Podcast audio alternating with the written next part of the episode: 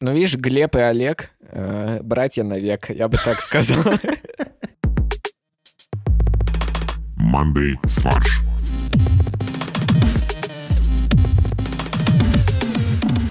Всем привет! Это подкаст «Манды фарш». Мы обсуждаем современные новости, события и шутим на эту тему.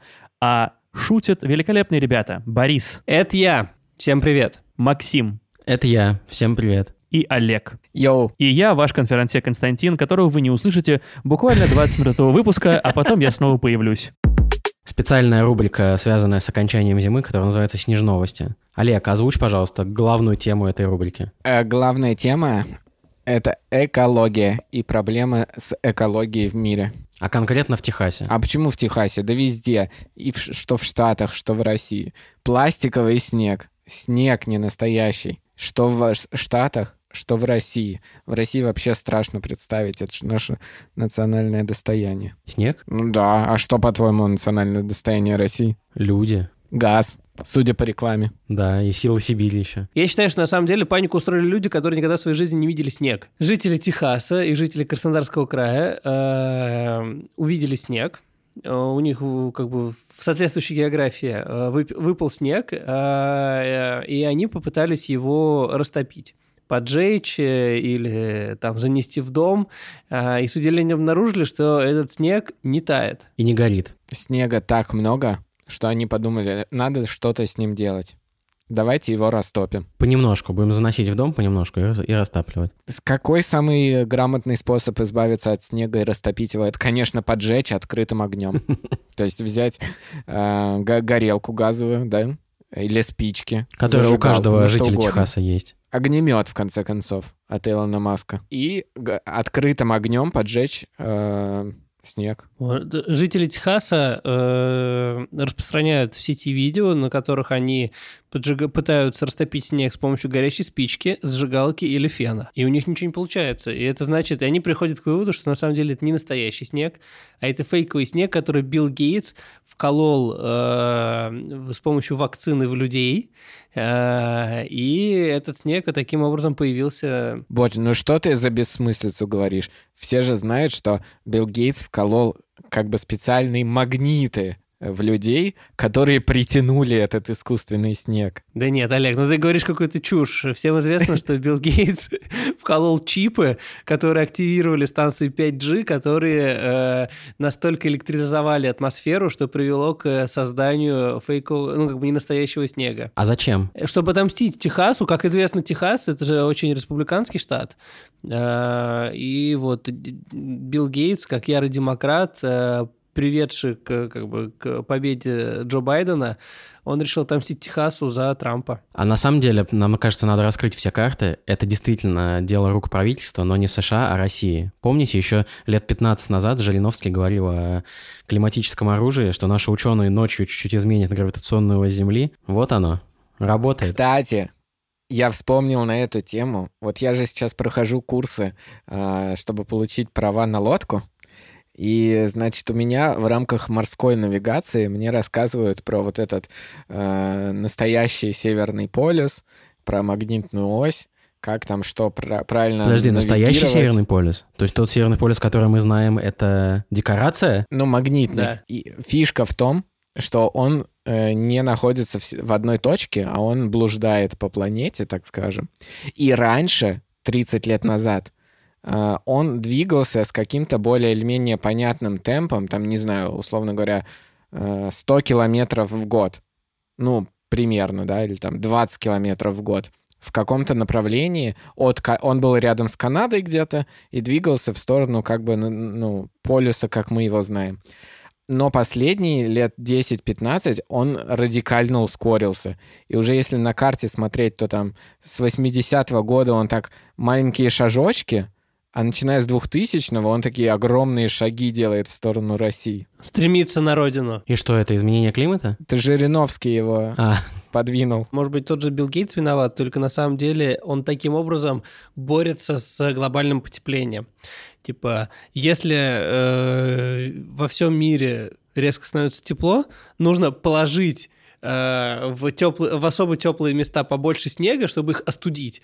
И тогда весь мир тоже можно будет остудить. А может, у них просто фиговые горелки, некачественные какие-то китайские подделки, зажигалки, они просто не топят ничего. Что это на самом деле не снег э, фальшивый и пластиковый, а это огонь не настоящий из этих горелок. Температура 50 градусов, да. Или знаешь, это как э, такие типа иску- искусственные пародии на камины, где там на самом деле это какой-то кусочек ткани, который подсвечивается оранжевым и синим. И здесь также из горелки. А еще американцы пишут, что вот этот снег при плавлении, он не плавится в жидкость, а он переходит сразу в газообразное состояние. Не, подожди, это не американцы пишут, это, по-моему, это, это физики пишут. Потому что, типа, это физическое свойство снега таково, что когда ты поджигаешь, э, и, когда ты поджигаешь, ну, как-то снежок или кусок снега спрессованный, то он сразу переходит э, в пар. А может, это специальная программа Департамента образования США, чтобы детей научить агрегатным состоянием вещества? Так, но на самом деле не Техасом единым, э, как известно, все то же самое произошло в Краснодарском крае. Билл Гейтс и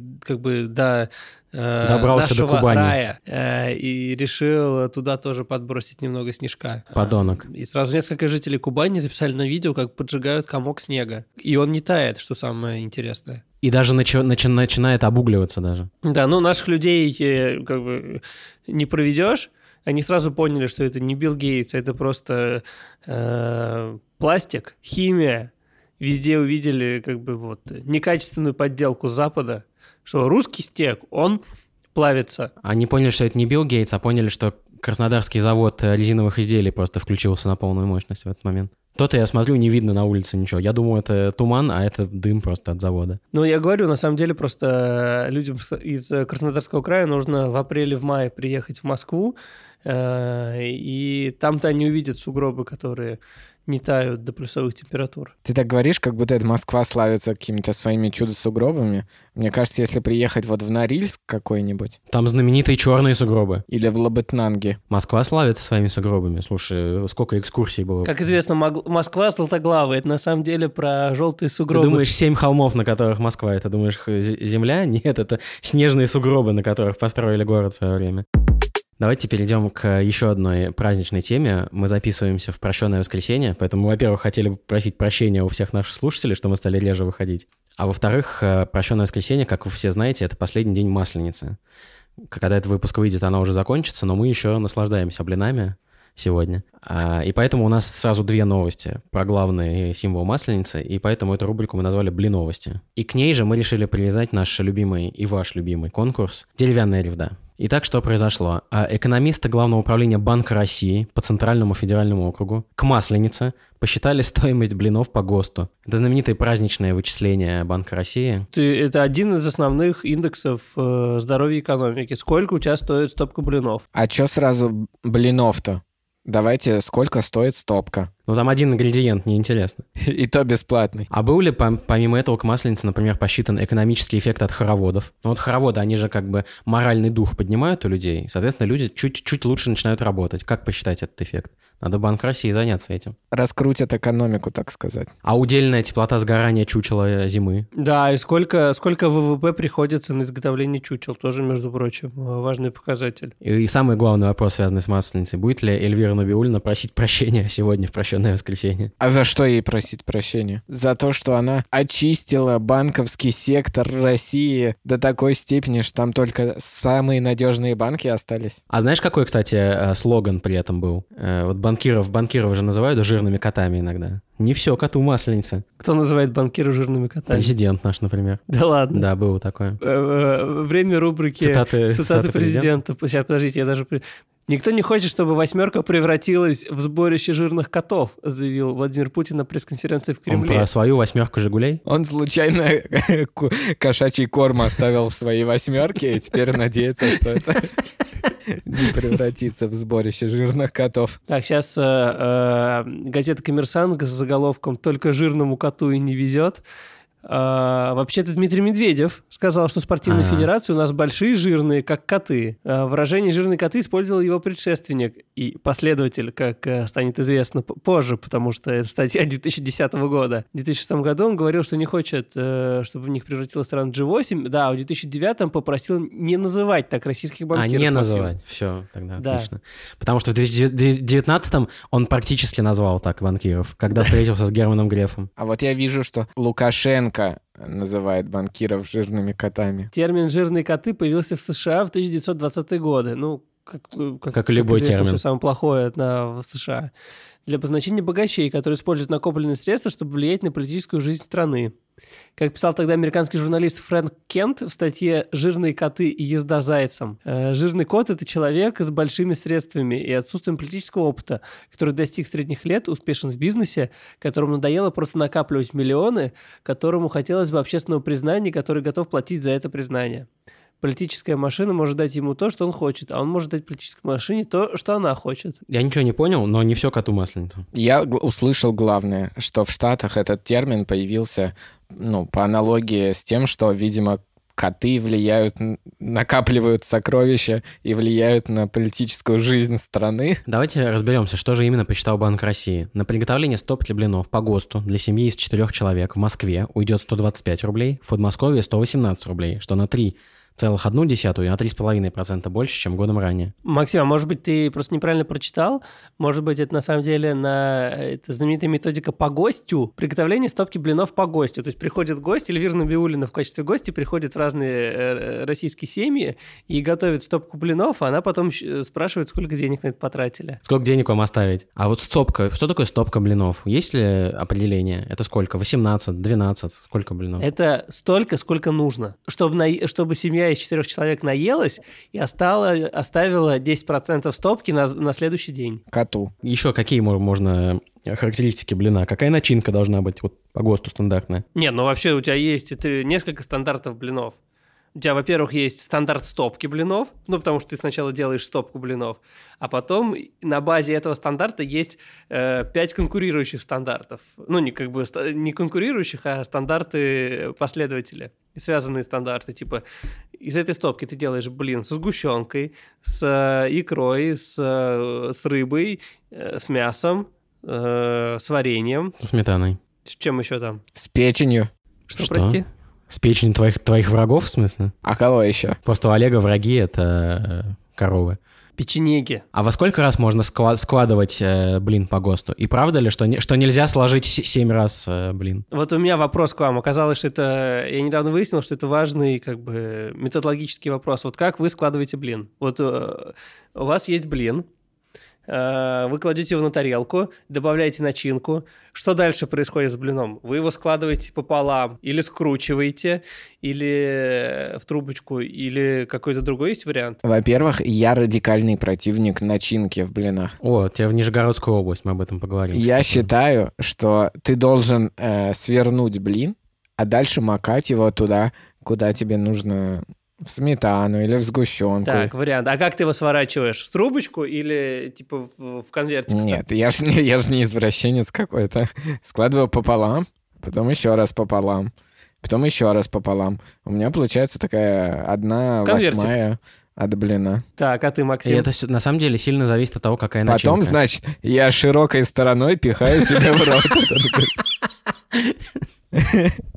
Да, все логично. Ина- Иногда не Такой попадаю. а, этот а, бадминтонный этот волынч, волынчик же, да, Валан. он называется? Валанчик. Валан. Бадминтонный валан.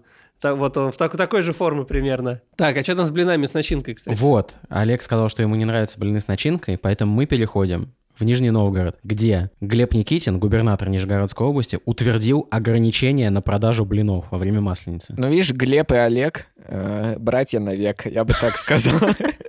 Итак, продажа, в скобках реализация, это важно, блинов возможно при соблюдении следующих условий. Тесто для блинов изготавливается в стационарных условиях. При изготовлении блинов обязательно используются перчатки и маски, а применение начинки не допускается. Вот так. А перчатки и маски это как ингредиенты или...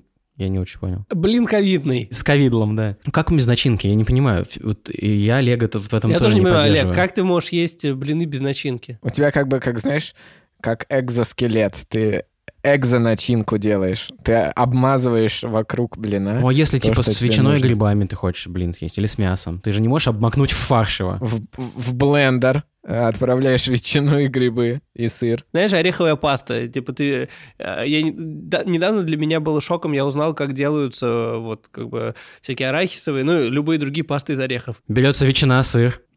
Нет, ты берешь орех, Ты берешь один орех, килограмм сахара, и вот вуаля, у тебя готова паста ореховая. Нет, ладно, даже без сахара. Просто для меня это было полнейшим удивлением, что ты берешь сухие орехи, бросаешь их в блендер и а, начинаешь перемалывать.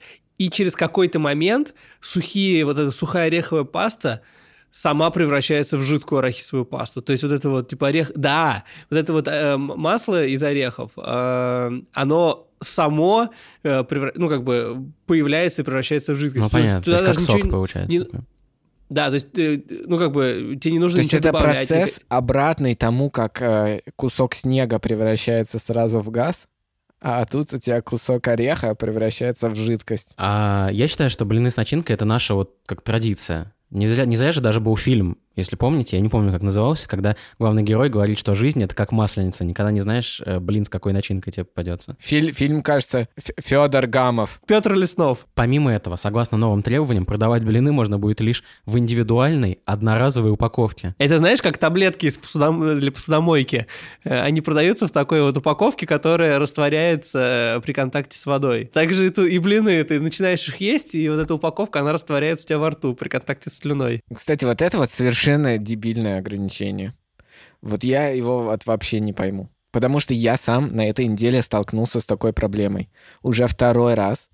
Я, значит, заказываю в своем любимом ресторане три блина, и мне привозят эти каждый блин, запакованный в отдельную коробку пластиковую и запечатанную сверху э, ну, вот этой прозрачной пленкой. Т- Три огромных пластиковых коробки ради трех блинчиков мне привозят. Ну что, давайте к заголовкам. Ну, давайте начнем с первой. У вас к первой есть? Просто микс на тему. А, ну хорошо, давайте, давайте миксовать тогда. Ну, я могу начать. У меня есть такой. Стопка, блин, подорожала. Ну, у меня есть похожее, да. Блин, блины подорожали. Олег, у тебя есть э, э, заголовок, в котором слово «блин» используется в двойном значении? Неожиданный. Нету, к сожалению. Ну, говори тогда свой. У меня есть вот такой э, кризис посткомов. Слишком сложно. Типа доткомы, это да, э, референс на доткомы в 2000 году и все вот это. И то, что блин комом. Пост. Типа все Великий блины после, после начинается. первого. Мука, сахар, молоко. На 3% подорожали мои ингредиенты. Он может кому-то показаться оскорбительным, но я, я не старался вложить э, это в заголовок, мне просто понравилось созвучие. Из Винницы к блиннице. А 2020 год насолил нам в блины. Ну, э, у меня, значит, такое есть. Вот там, если присмотреться к правилам продажи, то э, это сейчас, сейчас будет тяжело. Приготовьтесь. Сейчас вы испытаете гордость, гордость за нашу страну. А, Значит, одно из условий э, продажи реализации блинов это если тесто для блинов изготавливается в стационарных условиях. А это значит, что у нас тесто с постоянной дисперсией. Давай, Боря, у тебя есть еще? Чего я не понял еще раз? Не, не- давай не будем вникать в это. Давай дальше. Ну, проехали, значит. Да как там, давайте не это. Не лезьте в эту тему. Вы молодые, вам все легко. Это не Чикатило и даже не архивы спецслужб. А у меня есть вот такой на тему подражания э, блинов к масленице. Не все коту то, что блестит. Первый блин комом, без начинки и в одноразовой упаковке. Алло. Олег, да, мы тебя слышим. Есть еще у тебя? Да, у меня, значит, есть такое. Во-первых, ну, как бы... Там корпускулярно-волновой волновой дуализм блина. Нет, смотрите, вот э, все, все начинки запретили, поэтому в Нижегородской области будет дзен, блин. У меня э, есть два музыкальных про вторую новость. Никаких больше начинок.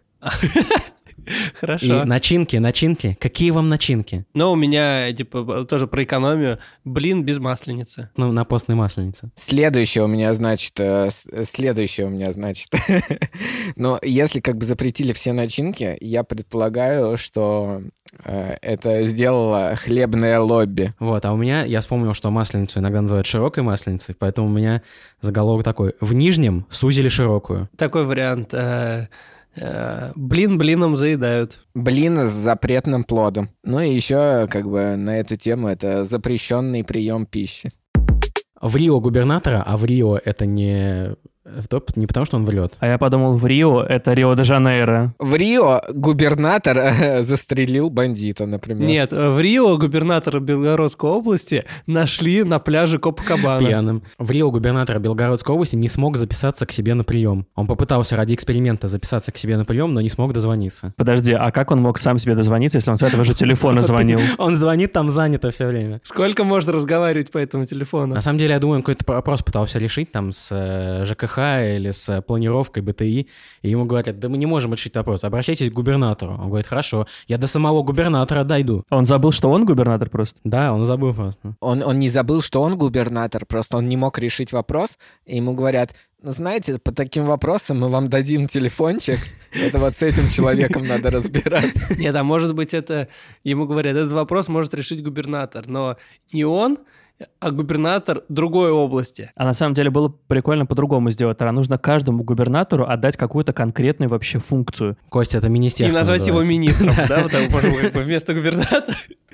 Дайте его как- каким-нибудь другим словом Ми- назвать, Миллениалы например, придумали министр. министерство. Я думаю, что по-другому было. Он просто разделяет, он очень ответственный, он разделяет свое как бы существование как губернатора и как гражданина. Ни один человек сейчас трубки не берет. Я не понимаю, что происходит. Или саботаж, или некомпетентность сотрудников. Не хотят работать, сказал Гладков на оперативном совещании с членами правительства региона. А может, просто у него очень молодая команда. Я знаю, что, например, поколение Z ненавидит звонки. Не берет трубки, да. Поэтому они Надо в предпочитают телегу. да, в телегу или в этот в Дискорд. Ты пишешь в инстаграм-аккаунт «Камень в лесу». Либо тогда уже нужно новые медиа, ты как бы, чтобы обратиться к губернатору, ты делаешь челлендж в ТикТоке. Почини трубу! Слабо? Ну, кстати, не- неплохо, что типа все обращения к губернаторам, губернаторам России нужно постить э, в ТикТок с хэштегом «Эй, губер» и хэштег э, области. И Губер рассматривает тех, кто больше 100 тысяч ретвитов набрал. А вы, между прочим, поймали нить, потому что он сказал, вот люди не могут записаться на прием, недопустимая вещь, это должно происходить автоматически, человек не должен думать об этом совсем, а у нас это прямо квест белгородский. Это клаустрофобия, наверное, приш- пришла в, э, э, в, Новгородскую- в Белгородскую область, и такие, мы делаем квесты по записи к губернатору. Типа тебе, тебя закрывают на час в, в приемной, да, и ты должен попасть на прием. Если сейчас не успел, ну, сори. Откры- э, Попадаешь в приемную, нужно открыть дверь в кабинет э, губернатора. Да. Тебя са- сажают на специальный стул, там привязывают э, всякими веревками, ты должен, э, дают загадки, и должен за час выбраться. Либо ты должен собрать э, эти отдельные цифры, которые составляют номер телефона Губера. Ты должен собрать отдельные цифры на банкнотах. И если ты правильно собрал количество, то ты попадаешь на прием к губернатору. Он говорит, должна автоматически запись. То есть вот ты только подумал о проблеме, вот ругнулся матом, типа, твою мать, опять яма.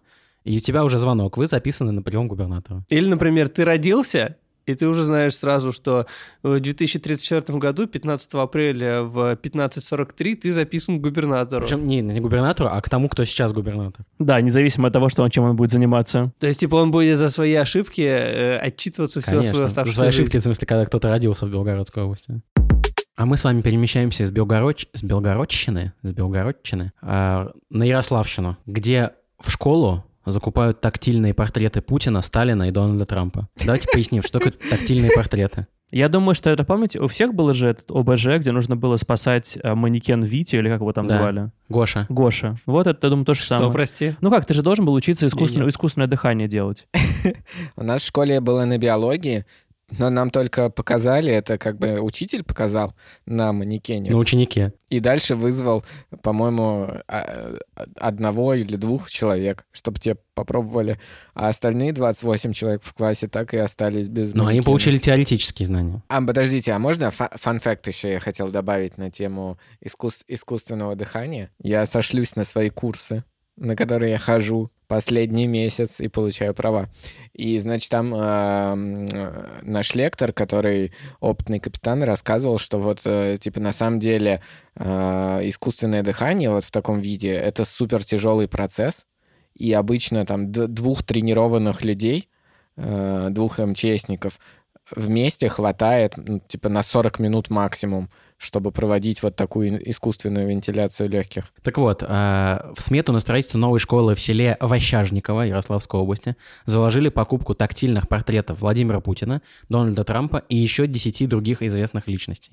Предполагается, что по выпуклым картинам дети с ослабленным зрением будут знакомиться с внешностью известных персон. Правильно я понимаю, что это, ну, типа, специальная школа для слепых? Нет. Более, более того, нет? более того, в районе нет детей с ослабленным зрением. А вот эти 10 известных личностей других, это нужно отгадать их или что это? Да, ты должен на ощупь пощупать и по- понять, кто это. Пока что только трех определили. Там в ТЗ специально написано, то есть как бы четко Путина, Трампа и кого там еще. А вот там еще 10 как бы неизвестных личностей. Но я думаю, там должен быть Ярослав Мудрый, это же Ярославская область, правильно? Директор школы. Да, Ярослав Петрович. Директора школы не, не надо, а то дети будут узнавать его потом на ощупь. Нет, директора школы не надо, потому что его можно и так пощупать без портрета. Когда они связанные в подвале лежат. Олег, а что за тема с- со связыванием у тебя уже во второй новости подряд? Но он же сказал, он на курсы ходит уже месяц. Так вот, значит, мы говорим сейчас про узлы, да, которые используются.